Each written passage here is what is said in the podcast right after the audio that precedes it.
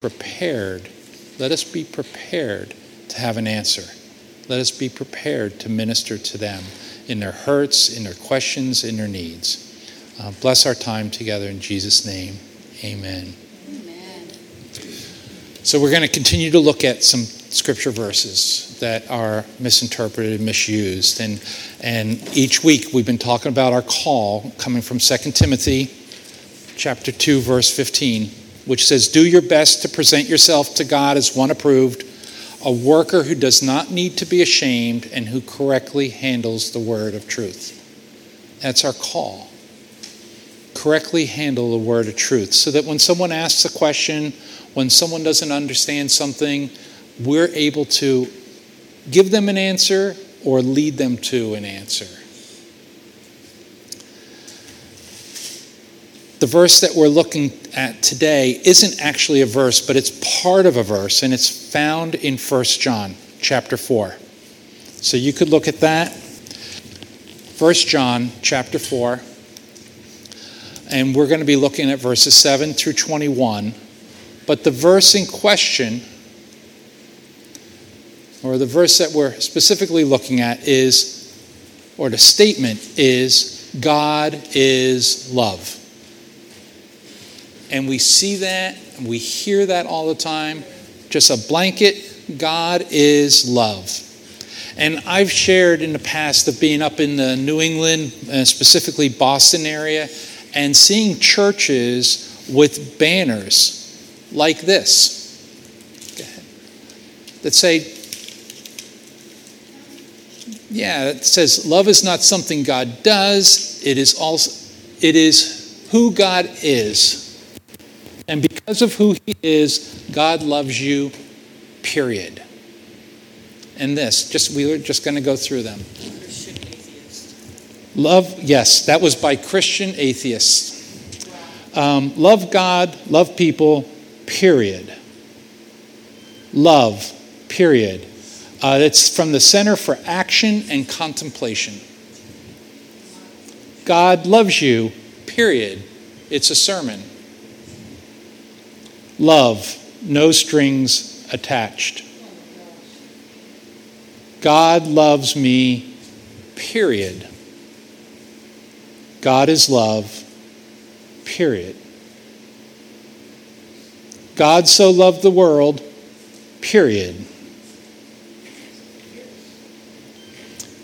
And here's a quote from Gracie Allen that says, Never place a period where God has placed a comma. Yes, never place a period where God has placed a comma. And what happens is we meet people that are struggling, that are down and out, that are living in the midst of their sin, and we say, It's okay. God loves you. And immediately they say, they feel, I'm okay then. It's okay. But God didn't say, I love you, period, and then leave the universe. He said, I love you, comma. And we need to know what comes after the comma. Because we can really misrepresent who God is by putting a period there or by what we say after the comma. There's more to the statement that God loves you than just those three words. And as I said in 1 John, where we find this, it's in the middle, it's part of a sentence. It's not a standalone sentence, it's part of a sentence, it's part of the statement. So we're going to look at that today. So we've been learning the tools about how to find out what scripture is in context. So what's the genre of this? First John? It's a letter, it's an epistle. Who's speaking? John, yes, the Apostle John. Who's John writing to?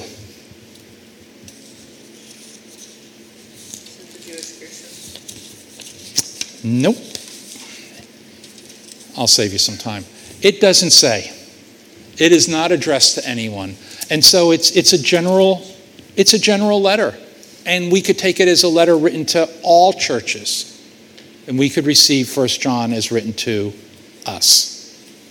And that's unusual within the epistles. So the key word that stands out in this uh, letter, in this passage of Scripture, is the word love. And in, from verses 7 to 21, the word love is used 27 times. Loved, love, or loves. 27 times. Uh, John's not using any literary devices, he's writing a letter. And um, if you want to take and, and see what some other translations read, you look at the Amplified and it expands this. It just expands it immensely. Everything else is kind of uh, similar. Um, this word, this verse doesn't contain a word that says that we need to go back, but the passage just doesn't stop. John's talking about love, and he just goes on, and he goes on, and he goes on. So we're going to look at that passage, 1 John uh, chapter 4, verses 7 to 21, and then we're going to look at it line by line. Starting in verse 7 Beloved, let us love one another, for love is from God. And whoever loves has been born of God and knows God. Anyone who does not love does not know God, because God is love. In this, the love of God was made manifest among us, that God sent his only Son into the world so that we might live through him. In this is love, not that we have loved God, but that he loved us and sent his Son to be the propitiation for our sins. Beloved, if God so loved us, we also ought to love one another. No one has ever seen God. If we love one another, God abides in us, and his love is perfected in us. By this we know that we abide in him and he in us, because he has given us his Spirit. And we have seen and testified, testified that the Father has sent his Son to be the Savior of the world. Whoever confesses that Jesus is the Son of God, God abides in him, and he in God. So we have come to know and to believe that love, the love that God has for us. God is love. And whoever abides in love abides in God, and God abides in him. By this is love perfected with us, so that we may have confidence for the day of judgment. Because as he is, so also are we in this world. There is no fear in love, but perfect love casts out fear for fear has to do with punishment, and whoever fears has not been perfected in love. We love because he first loved us. If anyone says, I love God and hates his brother, he is a liar. For he does not for he who does not love his brother whom he has seen cannot love God who he has not seen. And this commandment we have from him whoever loves God most, must also love his brother. So as you read that and you hear love, love, love, and back and forth, it's, it's confusing. There's a lot there. And so we're going to break it down verse by verse. But since love is used 27 times here, that word, we have to know what God's definition of love is. We, we can't take and bring our own definition to it. We use love, it's one of the words that we most misuse in our society. Oh, I love those shoes. I love that t shirt. I love this weather.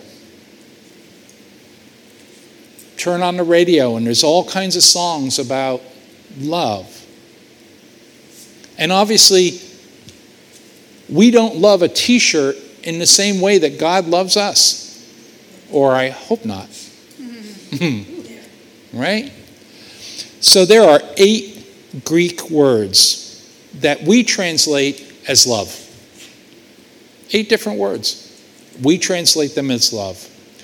Four of those words are in the Bible Eros, for romantic or passionate or sexual love. Philia, which is affectionate love or friendship.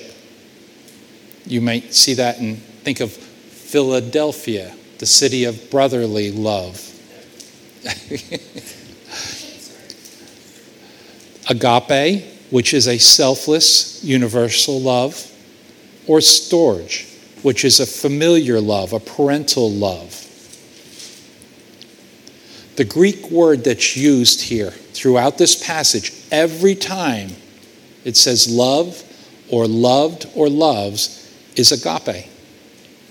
It's to welcome, to entertain, to be fond of, to love dearly, with affection, goodwill, benevolence, a brotherly love, a selfless love. It's similar to all the others, with one big exception it's love for the sake of the other. It is selfless.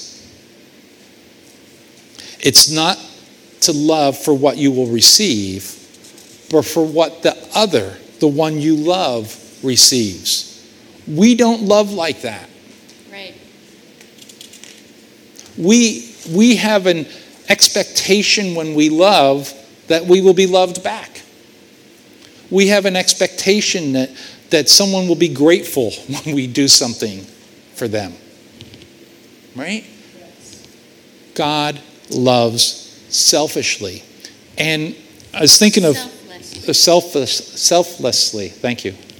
Um, thinking of, of 9 11 and the first responders that, in the midst of the towers falling down, rushed in. Mm. They didn't think about their family, they didn't think about their health, they didn't think about their life, they only thought about helping, saving people that needed to be saved.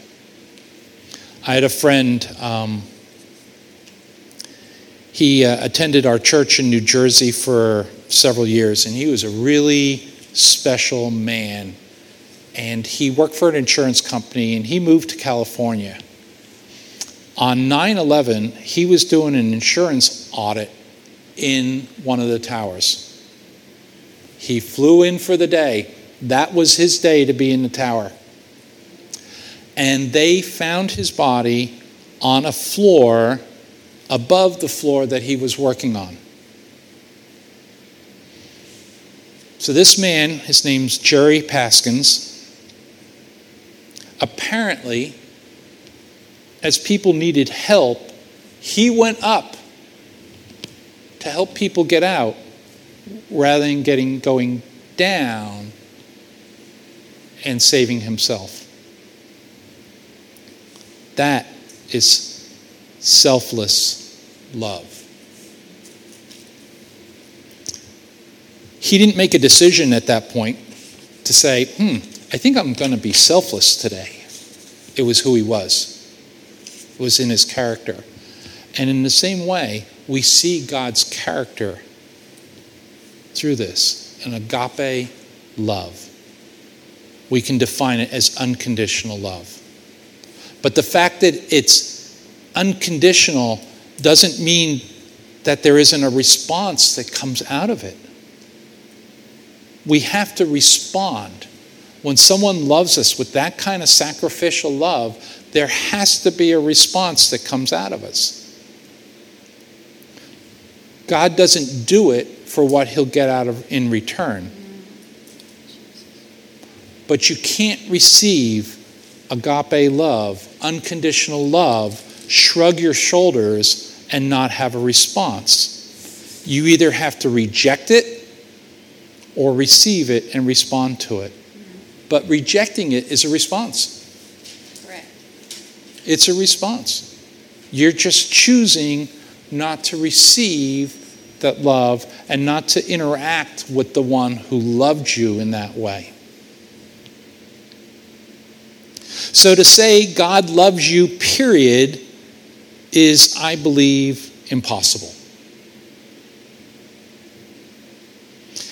And that's what this uh, passage is about. Here's God's love, And here's how that love should affect you change you, transform you.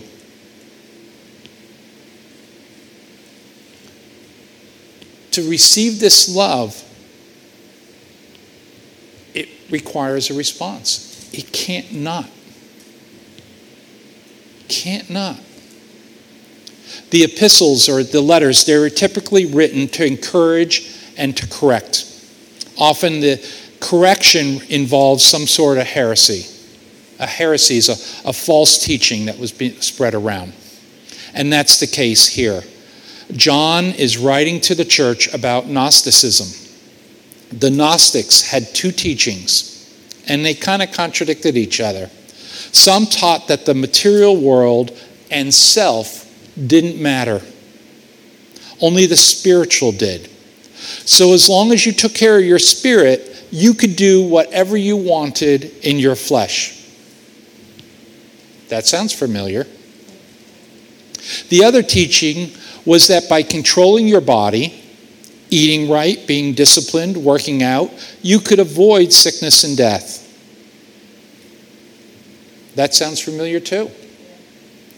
Gnosticism is alive and well today. It hasn't gone anywhere. Some pour all their efforts into staying physically fit and pursuing health and longevity. And others live what they call spiritual lives while enjoying their flesh as much as possible. Yesterday we were on Washington Street and we set Pop Up Up, and uh, Pastor Susan and Jen and I sat and talked to people that walked along and handed out tracts and prayed with people. And we met some interesting characters, including a, a man who said that he was an atheist but prayed all the time. Well, to who? Well, to God. We haven't thought it out. Obviously, he hadn't thought it out. He's praying to a God that he doesn't believe exists. And he's trusting that God so that he goes to heaven, a place that he doesn't believe exists, just in case. So would you say an atheist? Is that what it is? And he said he was an atheist. He didn't believe in God. What is that, like a religion or something? Well, everything's a, any belief is a religion. Well, know. But they- don't believe in God, right? Right. Yeah. I worded it. Yeah, no, no, it's good. Uh, an atheist is someone who doesn't believe God exists. Right. So he was praying to God that he don't believe in. He was praying to the God he doesn't believe in. Right, I'd be like, right. And and as we talked, we just went around in circles until I finally had to say, "Well, see ya. Nice talking to you." but do you think it's a bad thing that he's maybe talking to God, like trying to, maybe? He um, his his hope wasn't to try and find out if God was real because I asked him that. His hope was that if he was wrong, he had covered his bases. He had a backup plan. Wow. And- God sees our heart. God sees our heart. His heart's not praying. His words, his mouth might be speaking something, or his mind might be thinking something. But in his heart, he doesn't believe in God, and there's nothing there communicating to God to say. So he's just wasting his time, pretty. Well, he was very confused. himself feel better. Yeah. Right.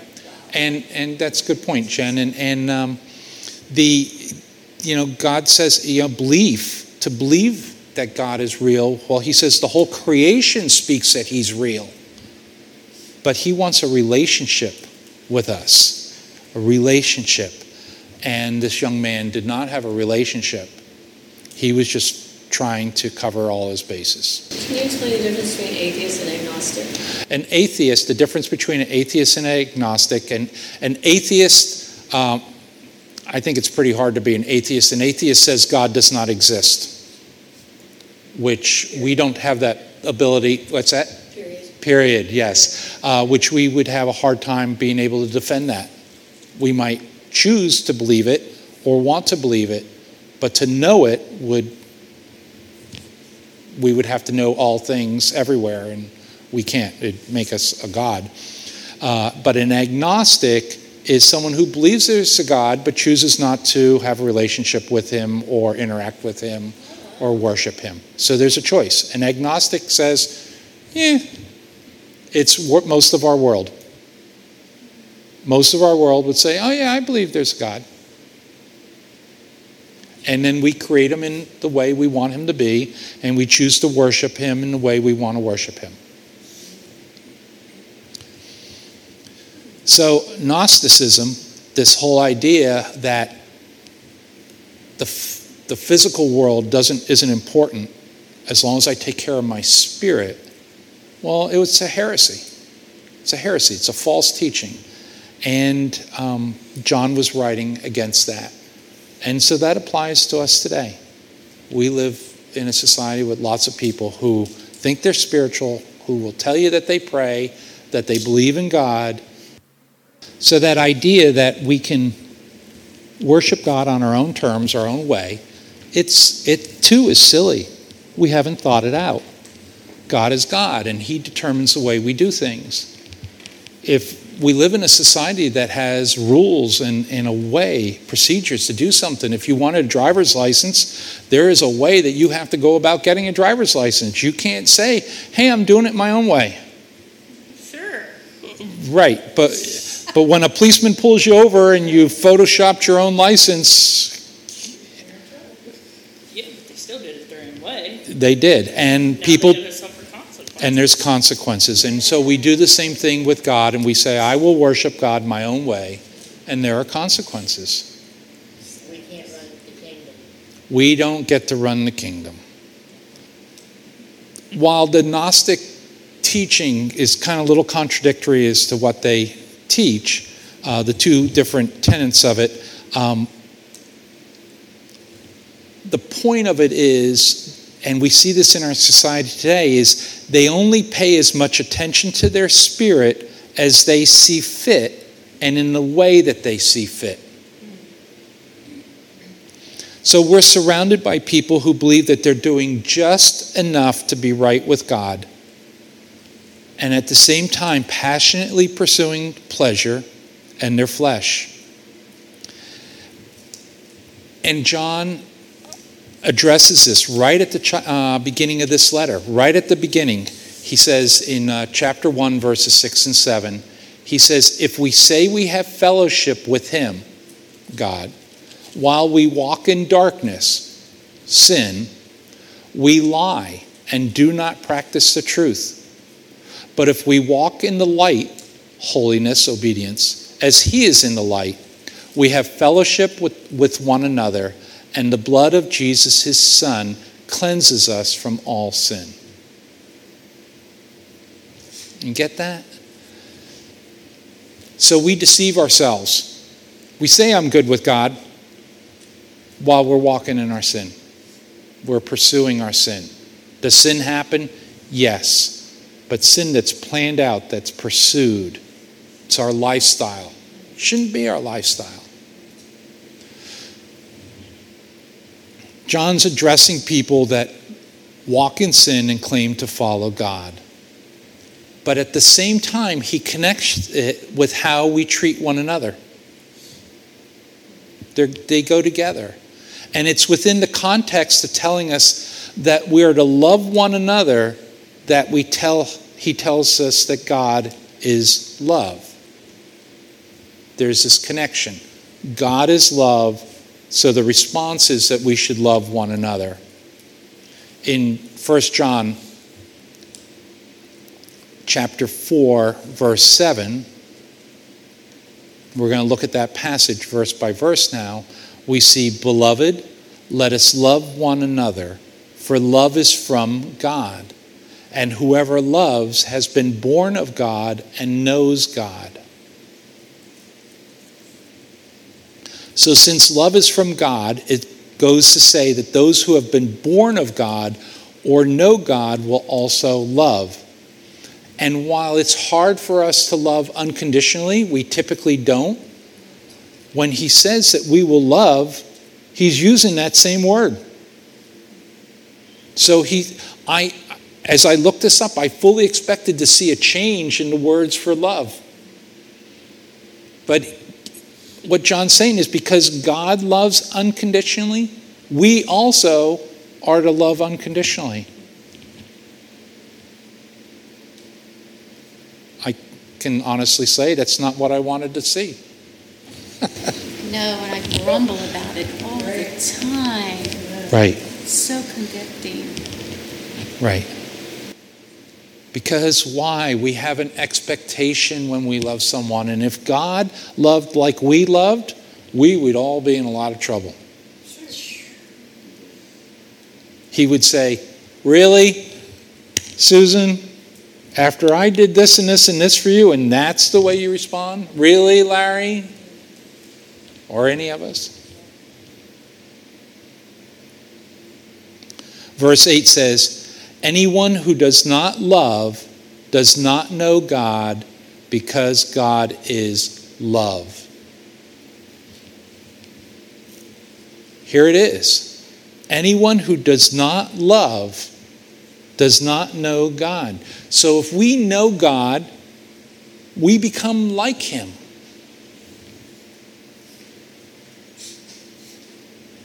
How many times as a little kid, you know, you want to be just like dad or just like mom? And and someone will say, "Ah, oh, look at that. You know, he's he's doing what dad's doing at the same time." And and um, you know, we want to be like our dad. And and you know, in a fallen world, that's not always good. And sometimes it's good. It's just not perfect. But we become like we become like. And we want to be like them. We want to do what mom or dad did or does. And so when God is our dad, as, as Chris shared, that love, as we, we interact and we become like him, we love like him. So if you don't love, it's because you don't know God. Ouch. Ouch. In fact, what the Corinthians says, like if we're um, if we're without love, we're like a um, Noisy. Yeah, and clanging cymbal or noisy gong, yes, if we don't have love. Right. So verse 9 says, In this the love of God was made manifest among us, that God sent his only Son into the world so that we might live through him. To make manifest is to make evident to the eye. So I can see it. God made his love evident. He allowed us to see it by sending Jesus to save it, save us, so that we might live through him. Be like him. Do the things he did. Jesus is our only hope for eternal life. And that comes out of God's love for us. We didn't have to earn it, and we don't have to pay it back because it's unconditional. But it demands a response. Demands a response. We can either receive it and walk in that love, or we can turn our backs on it. And sadly, most people turn their backs on it. Verse 10 says, In this is love. Not that we have loved God, but that He loved us and sent His Son to be the propitiation for our sins. There's a big word there. Hmm. John continues talking to us about this that it's not about our loving God, it's about His loving us. His loving us allows us to love Him. To propitiate means to appease or to make right. Okay? He's the one that He paid for our sins, He was our substitute. He substitute himself, uh, substituted himself for us on the cross. The cross is where we belong. It's where we belong to pay for our sin. And Jesus got on that cross. He had no sin to pay for, but he got on that cross. But I belong there and you belong there. And if someone gives that way and loves that way, that they would die in your place, well, it demands a response. Verse 11 says, Beloved, if God so loved us, we ought to love one another.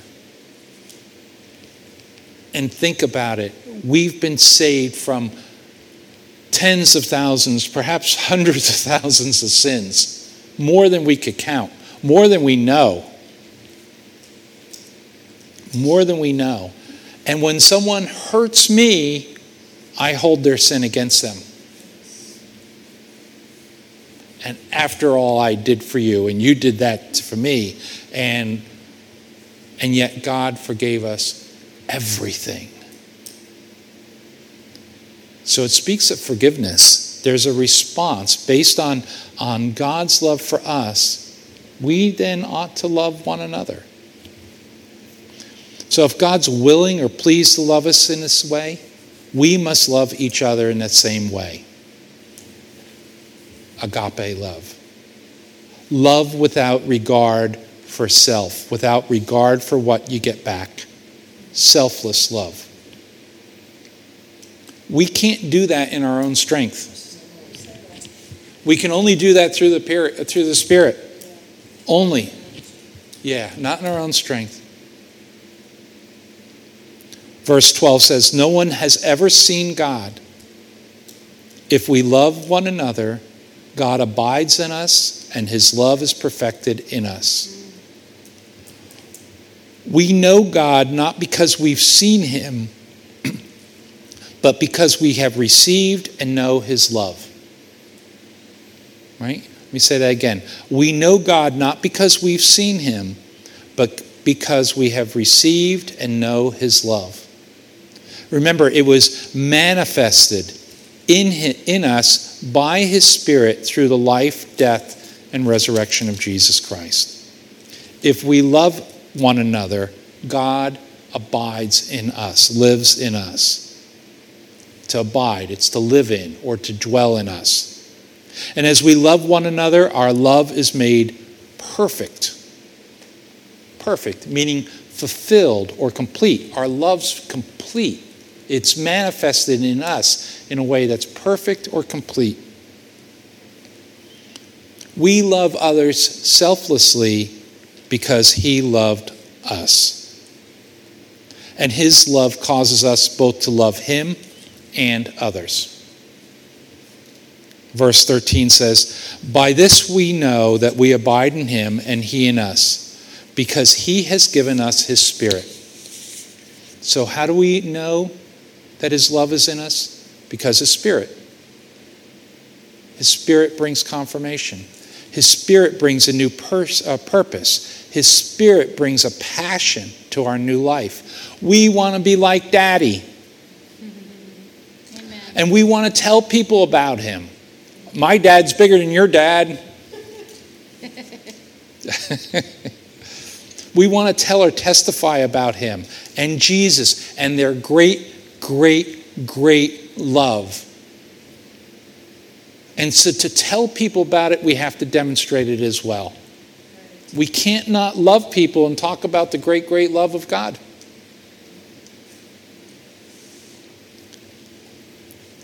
Verses 14 and 15 say, And we have seen and testify that the Father has sent his Son to be the Savior of the world. Whoever confesses that Jesus is the Son of God, God abides in him and he in God. So, telling others about Jesus, it's an expression of love and a declaration that God loves. By loving others selflessly, we're giving evidence that God abides or dwells in us. It's evidence, fruit, that we have his nature, that we're like him we should have some evidence. So, our testimonies in worship this morning were the expression of God's love, testifying, releasing fruit, testifying of His goodness toward us. Yes. Our testimonies are, are Yes, they speak of God's fruit. They're evidence. And what we share in the world and how we act in the wor- world. When we stop and care about somebody. And oftentimes someone will say, Oh, wow, you're a really good person. And we go, Yes, I am. Thank you for doing that. You shouldn't have. Thank you for shoveling my walk. Boy, you're a really sweet person. Yes, thank you, I am. Yeah. No. No, you know, I wasn't like that. But God lives in me, and so He causes me to love. And I love because He loves me. And we often aren't prepared when someone compliments us in that way to be able to say in a good way.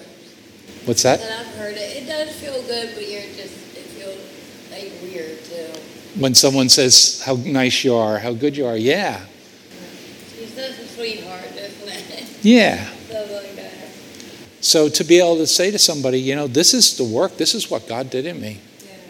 This is a result of God's changing me. It's not me. Verse 16 says, and 17 says, So we have come to know and to believe the love that God has for us. God is love, and whoever abides in love abides in God, and God abides in him. By this is love perfected with us, so that we may have confidence for the day of judgment, because as he is, so also are we in this world. God's love. And by the evidence of it in our lives, we have assurance for salvation. Amen. I talked to a couple people yesterday that said, Yeah, I'm, I'm not sure. And I talked to a gentleman mm, earlier in the week that wasn't sure. Goes to church, but wasn't sure of their salvation. And John's saying here that the way we love others gives us some assurance. It's evidence. We each know who we were and how we interacted with people.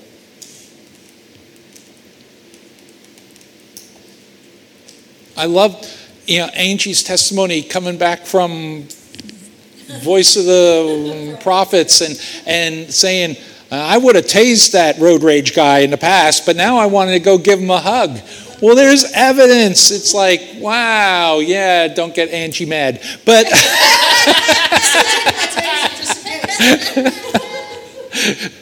just in case Angie backslides, she has her taser, just in case. But Give him a hug, just in case, that taser's going to be right there.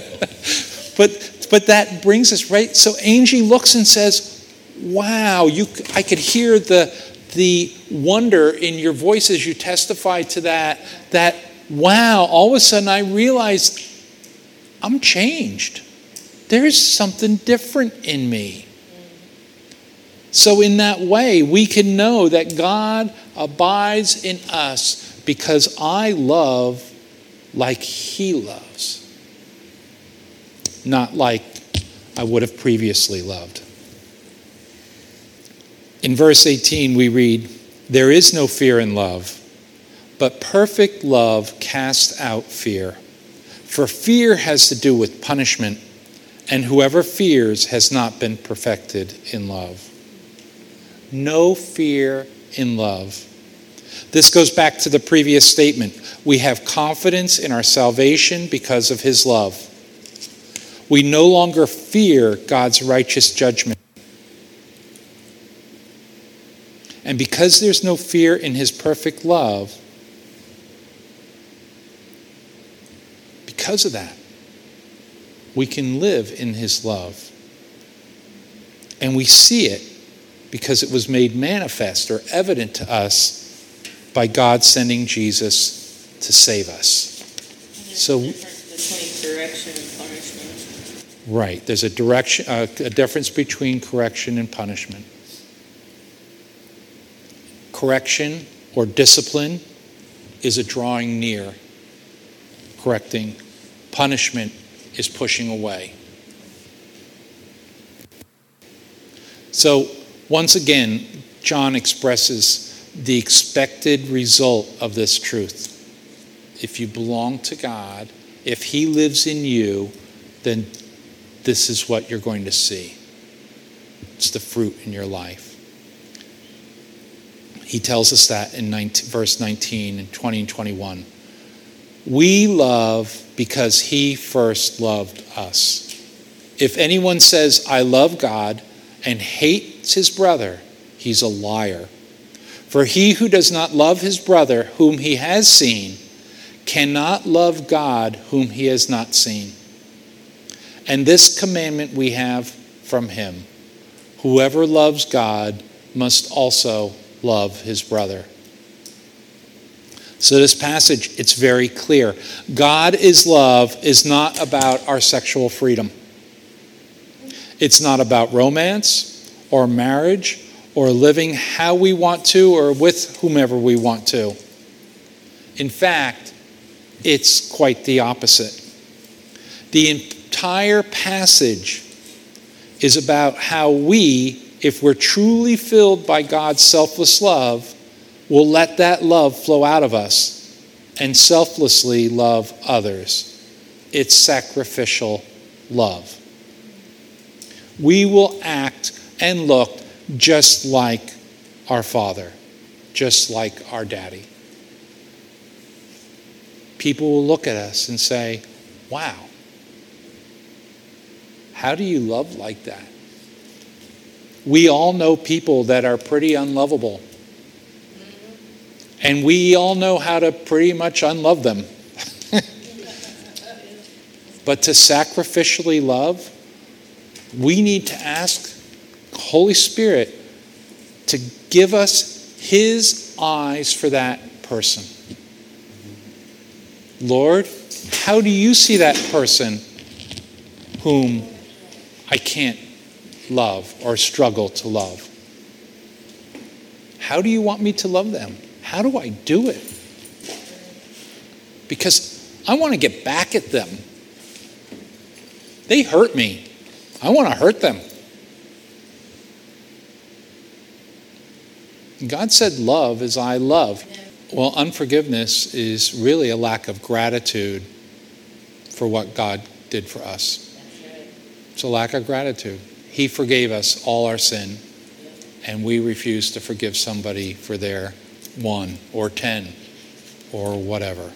And we're imperfect, and the perfect God forgave us. So I have a question about this because I recently had a um, seven day Adventist have a conversation. We were having a conversation, and she said, um,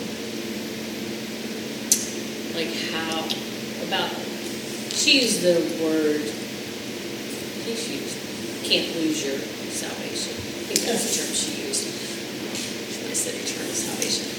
But so her question was if a guy was a murderer and went to jail and you know paid his price and became saved whatever, and then got out in the community and went back to living like he was living, not murdering, but just the lifestyle, then is he still going to go to heaven? And it just felt like a trap question. So I asked her what she what she understood to be the truth. And um, basically, because that particular um, denominational precepts are very much letter, you know, to the letter. Right, legalistic. Um, so she was able to give me that answer.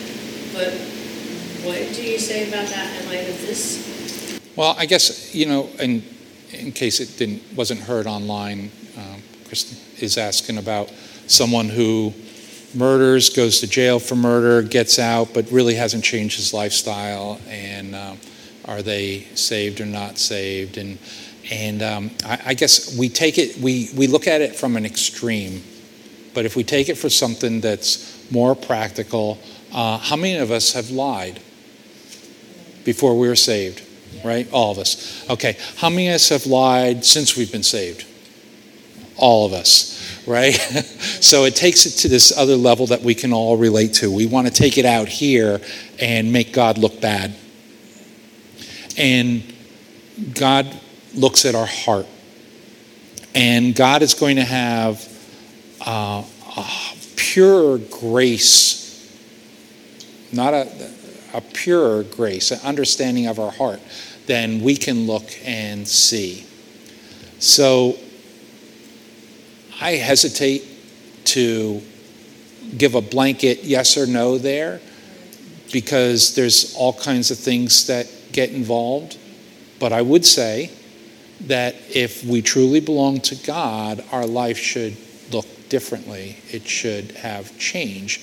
We should produce good fruit, not bad fruit. And there's a lot of scripture that speaks to that. Talks about our language, our words. And he says, Can uh, fresh water and salt water come out of the same spring? Well, no. So out of our heart, we produce fruit, and it's evidence. But God understands whether the fruit is good, and we can have trouble discerning whether that fruit is truly good and what direction we're growing in. Well, and it's all equal in the sense that it all separates us from God. It's not all equal in the sense that it doesn't matter whether we lie or we abuse a child, because it does.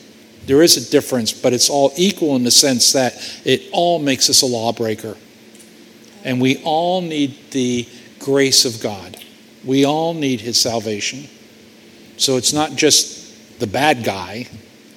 And we were talking about that this morning of, of the people that look and say, Well, I'm a good person. Well, I'm not that good of a person, but I'm better than you. Yeah. and that's my standard. And we won't be judged by somebody else. We're going to be judged by Jesus. And if we're not better than Jesus, well, then we need to rely on his salvation. So, did that answer your question? Kind of? Good. Yeah. Also, I feel like I would counter with the question of is he pursuing the Lord? Right. Because that's what we're called to do every day. No matter if we've committed murder or, you know, we've never cheated on a spouse or whatever the case may be, whatever the sin may be, we are called to actively pursue him every day. And we know, we learn that we can't pursue God and our flesh at the same time. So if he's come out, whatever salvation he believes, if he's still pursuing his flesh and he's not pursuing the Lord, then that's where the question comes We from. kind Not of goes back, I guess, to necessarily for the crime that he committed, but is he now pursuing after his salvation? Is he pursuing the Lord? Right. And that's the heart condition. That's the heart condition. Yeah. Which way are you running? Yeah, What are you pursuing? Always have that, you know, problem with like, you know, abusing a child. To me, that's like one of the worst things you could ever do in a sentence. You know, besides probably obviously, but it, and it's like, how how how do you get past that with you know with that? You know, Right. It's it's a hard one for me. Right. Right. We, we rank sin. Yeah. Yeah. We see sin that is um, um, especially wrong. Um, God looks at things, and, and in His Word, He talks about His hatred for gossip Yeah. and slander. Hey. bad about people. Yeah. Yeah. Yeah. And, and, and talking bad about people. And, and you know what? Gossip is rampant in churches, Yes. Rampant, like, it's everywhere. There's a lot of it. and, and, uh, and we justify it because, oh, hey, I just thought you should know about so and so so you could pray for them. That, da da da da da da da da da. And we're just being gossipy. And God said He hates that, hates it.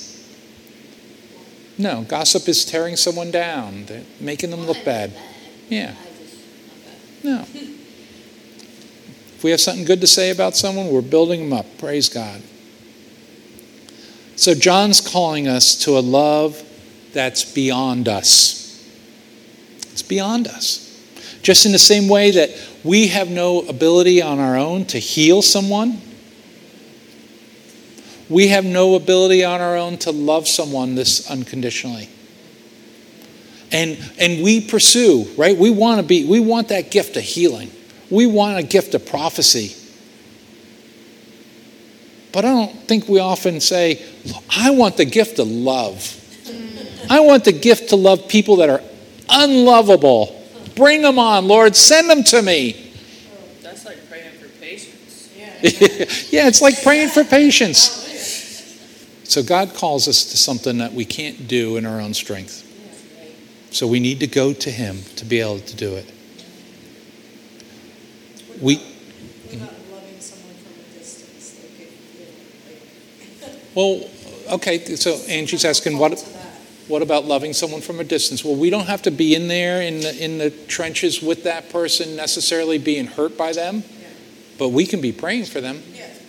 We can be praying that God blesses them, that reaches out and gets a hold of them, right?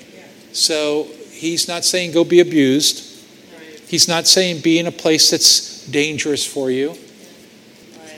You know, when we think about people that are unlovable or that have hurt us, especially people that have hurt us really, really badly, the last thought that you want to have is that that person will go to heaven and spend eternity with you. And that's the God of love, right? So the, the God of our flesh says we want to see those people hurt like we were hurt. But when God is in us and we have His love and our that love flows through, then we're praying, Lord, get that person, get a hold of them, and draw them to the, your, the, yourself.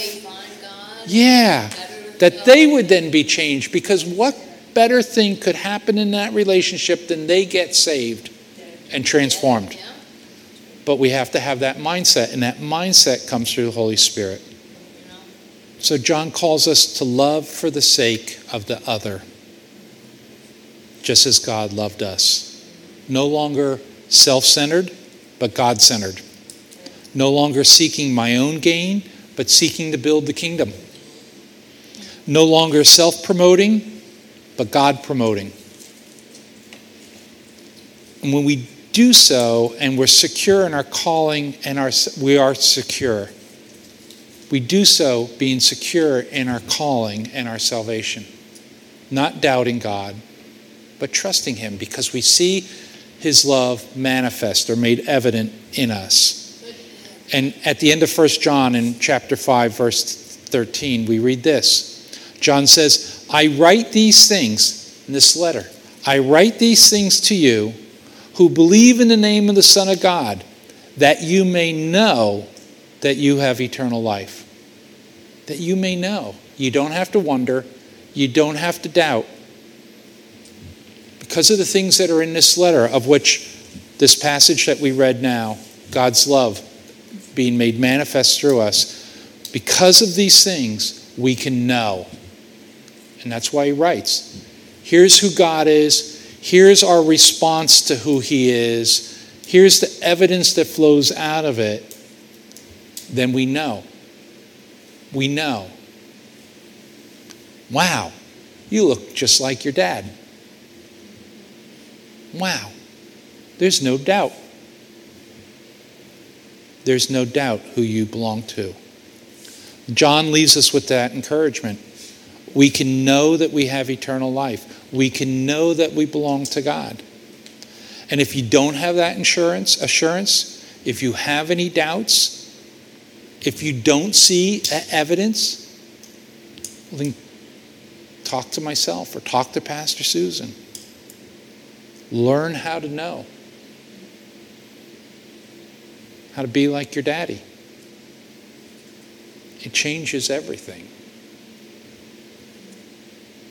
Gives us a security as we walk through this life.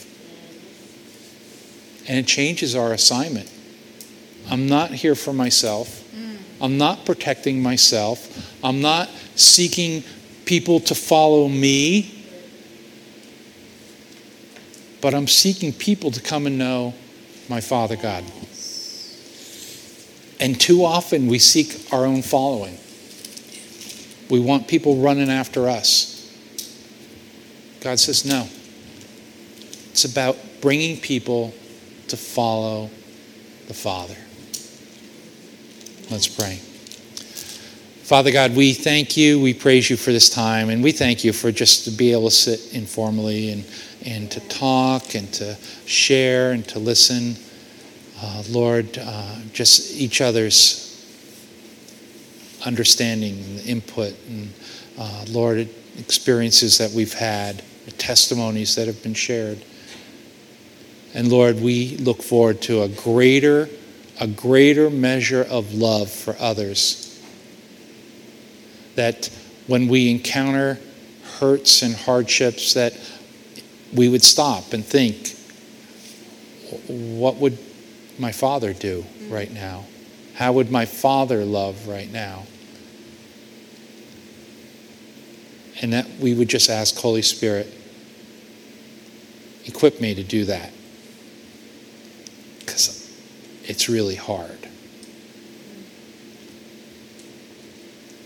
And that we would surrender mm-hmm. our rights, our expectations, and love.